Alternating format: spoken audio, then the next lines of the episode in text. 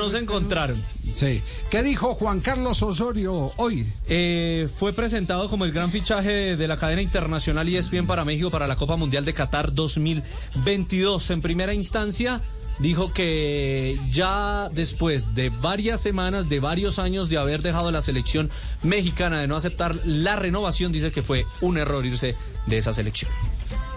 Desde el punto de vista profesional, eh, creo que eh, creí en, en, esa gran oportunidad que me estaba dando mi, o que me ofrecieron en mi país de poder llegar a la selección y creo que profesionalmente y, y, ya mirándolo retrospectivamente y con todos los inconvenientes y todos los obstáculos que hubo, pues tal vez fue una decisión muy desacertada. Pero tenías una oferta para seguir en México, ¿la tuviste en la sí, mesa? Sí, sí, sí. Yo creo que precisamente por eso, y reitero, mirándolo retrospectivamente, fue una decisión apresurada y mm, equivocada, porque el proyecto con la selección mexicana iba muy bien. De hecho, y ya lo miraremos en el programa, hay tres, cuatro jugadores que estuvieron, se iniciaron en nuestro proyecto y que hoy son jugadores muy influyentes para, para la selección. Y hubiéramos podido continuar. Y, pero por otro lado... Perdón, Juan Carlos, ¿te trataron mal en Colombia? ¿No te, ¿No te aceptaron para la selección colombiana? ¿No te insinuaron siquiera dirigir la selección sí, colombiana? Sí, claro, sí, y por eso, eh, y por eso tomé la decisión de, de declinar la posibilidad de continuar en México, porque creí en la propuesta que me hicieron en, estando en Rusia cuando se terminaba el Mundial. ¿Quién hizo la propuesta? Álvaro González. Que Álvaro González. Sí. No mire para acá. No. No mire para acá. No, no, no, no. Es decir, Álvaro González sí estaba, pero quien se sentó con él, porque lo vieron, uh -huh. porque eh, el escondite donde, se, donde se hallaron eh, eh, las pruebas de esa intención de tener a Osorio como técnico fue en la parte alta de... no, Santa Elena no, de... de del Rosa. no del otro del Alto de, de Palmas del Alto de Palmas exactamente Eso. allá que hay en el Alto de Palmas que hay un centro comercial cierto maravilloso Hay con restaurantes sí sí Va- Hay varios centros comerciales, Javier. allá el mayor accionista del Caldas que era en ese momento miembro del comité ejecutivo de la Federación Colombiana de Fútbol ¿Pineda? Jaime Pineda hizo eh, el acercamiento con Juan Carlos Osorio lo que pasa es que no a, no a todos los habían eh, eh, conversado para que eh, existiera unanimidad y el develarse que estaban reunidos Juan Carlos Osorio y Pineda timbró a otros dirigentes que se pusieron escamosos y por lo tanto le colocaron la rueda a- le- el palo a la rueda eh, uno de ellos fue el actual presidente de la Federación Colombiana de Fútbol Ramón Jesús Es, es decir, eso- esos dirigentes que se reunieron con Osorio ofreciéndole el cargo en realidad no estaban facultados para ofrecérselo porque no, no había unanimidad, digamos, ¿no? Digamos, o sea, oficialmente podría decirse que esto que dice Osorio no fue así. En realidad, un dirigente, pero no el nombre de la federación porque no había unanimidad de criterios. Sí, pero cuando hablas con el Esa- vicepresidente de, de la Federación Colombiana de Fútbol eh, Claro. y el otro vicepresidente, eh, ah no, vi- vicepresidente de la, de la Federación, Álvaro González. y el otro miembro Y el del otro comité miembro del ejecutivo. comité ejecutivo, representante de la rama profesional, supone uno que hay una corriente Claro. eh, favorable. interesada en O sea, un miembro del Esa- comité esa ejecutivo, reunión ante los y dirigentes, entrega ¿no? oficial. Y, y es un momento, Javier, donde cada uno de los miembros del comité ejecutivo tenía su candidato o quería arrimar un candidato, a tal punto que en un momento determinado ya salió Ramón Yesurún y dijo que solamente él era la voz autorizada. Con respecto. Esa, esa reunión, Javier, Sí. Javier, esa reunión fue en el Molindiana. Ajá. Allá donde, donde estuvimos usted y yo almorzando en un ¿Qué pidieron? restaurante italiano. Donde pagué yo, la Eh, Sí, porque usted no me dejó pagar. Usted no me dejó pagar el día que estábamos haciendo el especial de ciclismo, Javier.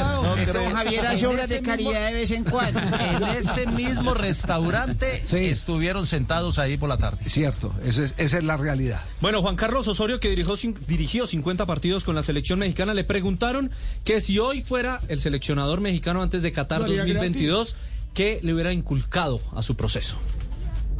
Hubiera propiciado un escenario, eh, hubiera utilizado los pocos contactos que tengo, hubiera utilizado eh, la colaboración de todos ustedes para que todos los jugadores posibles del fútbol mexicano fueran al fútbol internacional. Porque otro, otro inconveniente, yo no digo problema, pero sí otro inconveniente del fútbol mexicano es que es una liga con mucho dinero y muchos jugadores mexicanos prefieren estar acá o estar en la MLS que quedarse en Europa y competir por un puesto. Y no solamente es un problema, Jorge, de, del fútbol mexicano, es un problema del fútbol colombiano. Y hay dos, tres, cuatro jugadores que supuestamente son insignia de nuestro fútbol y prefieren ir a ganar millones de dólares en el Medio Oriente que competir con los mejores, en los mejores clubes contra los mejores jugadores. ¿Cuál es la gran diferencia? Que el jugador argentino, el jugador uruguayo, eso, de eso vive.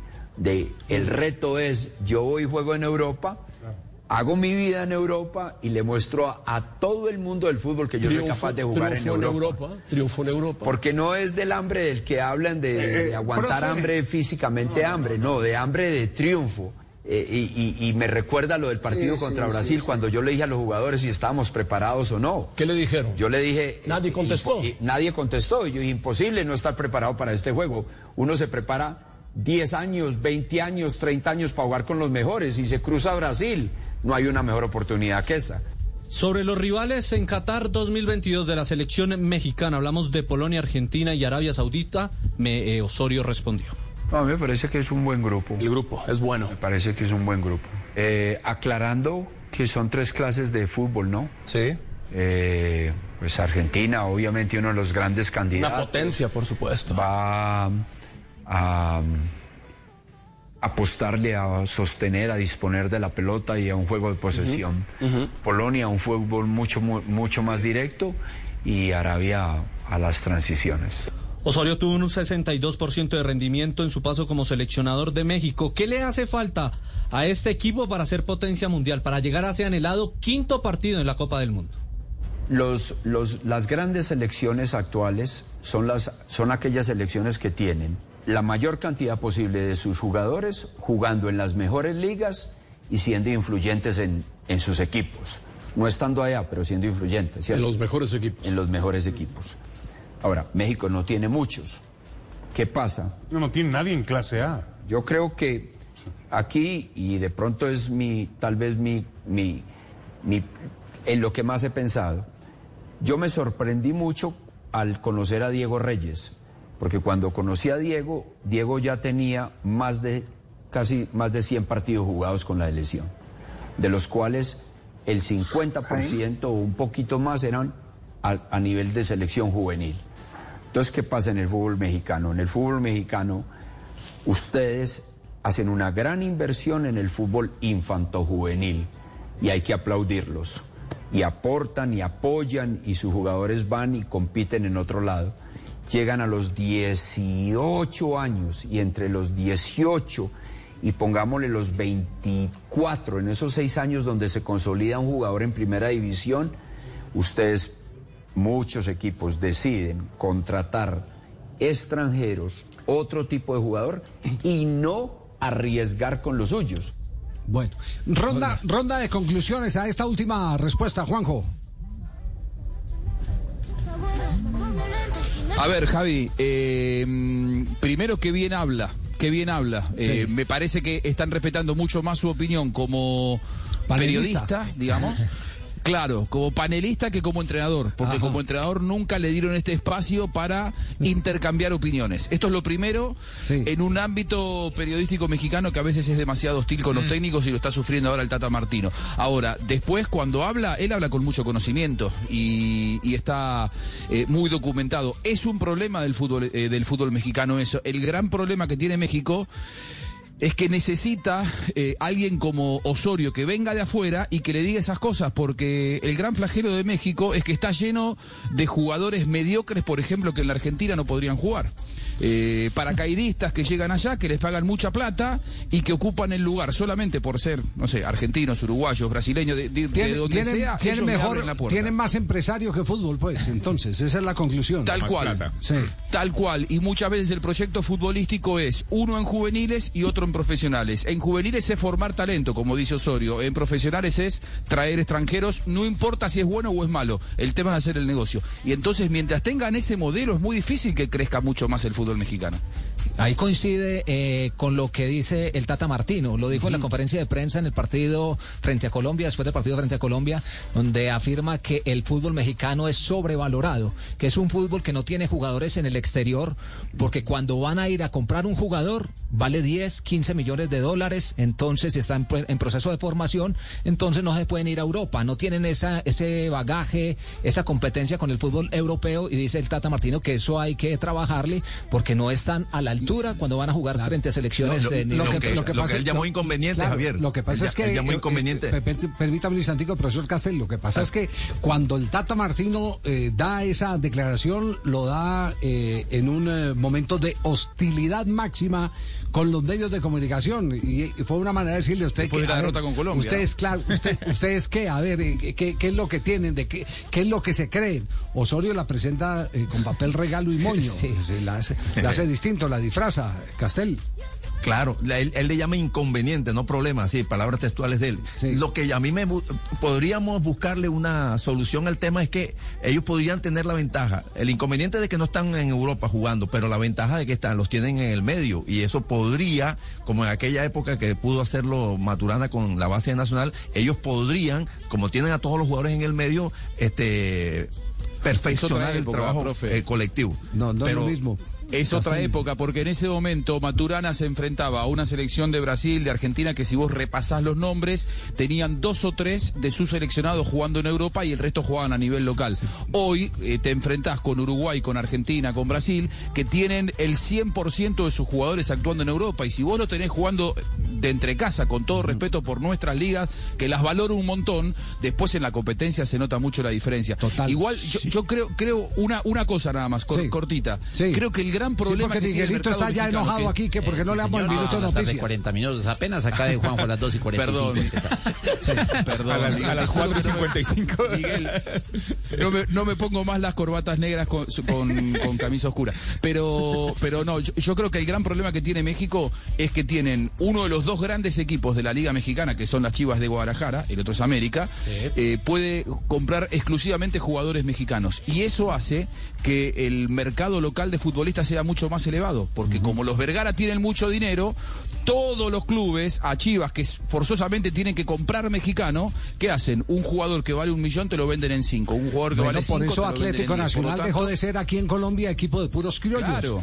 Porque la gran conclusión que eh, empezaron a sacar era que cualquier jugador en el mercado colombiano les valía un dineral y por lo tanto la filosofía de tener un equipo netamente nacional como en alguna época lo tuvo, tanto que coronó título de Copa Libertadores de América en el 89 con puros criollos, ya eh, no lo podían sostener porque el, el mercado colombiano se le encareció. Era más claro un Eh, jugador colombiano que un extranjero. Eh, exactamente, ese, ese, ese es el tema. Pero ya para cerrar, antes de que venga Miguel, eh, ¿qué dijo eh, el eh, actual técnico de la selección mexicana Ex- sobre Juan Carlos El Osorio? Tata Martino exaltó el proyecto, exaltó lo que le dejó el técnico colombiano Juan Carlos Osorio en la selección manita. Primero a mí me pareció una participación muy buena de la, de la selección, pero muy buena. El partido ese de Alemania es un partido de biblioteca. Eh, y a mí me gustó mucho el proceso que hizo Juan Carlos en- en- aquí en México. Eh, después está el, in- el interés en saber por qué suceden algunas cosas sistemáticas que van mucho más atrás que, que la época de Juan Carlos, ¿no? Eh, ¿Por qué México tiene una tendencia a empezar alto e ir declinando? ¿Cuándo llega el cansancio? ¿Por qué llega el cansancio? ¿En qué momento hay aburrimiento, ganas de volverse? ¿Por qué cuando más cerca se está del, del objetivo es cuando menos este, respuestas futbolísticas se encuentran? Bueno, sí, eh, todo eso ha sido un tema de, de análisis. Es- es- Incluso de, de- de ver cómo este, a la hora de, planificar este, Qatar, eh, de ver cómo lo hacemos para que a- a tratar de evitar que eso no suceda. Bueno, Juan Carlos Osorio dejó eh, de ser eh, criticado para ahora convertirse en crítico en eh, Fútbol Picantes que se llama el programa de ESPN. nuevo sí, panelista de fútbol picante que es el programa top de la cadena ESPN en México. En México, es de donde Ahí está va a la, estar donde va está la polémica. Ahí, allá Ahí es donde se va a cruzar con Hugo se va a cruzar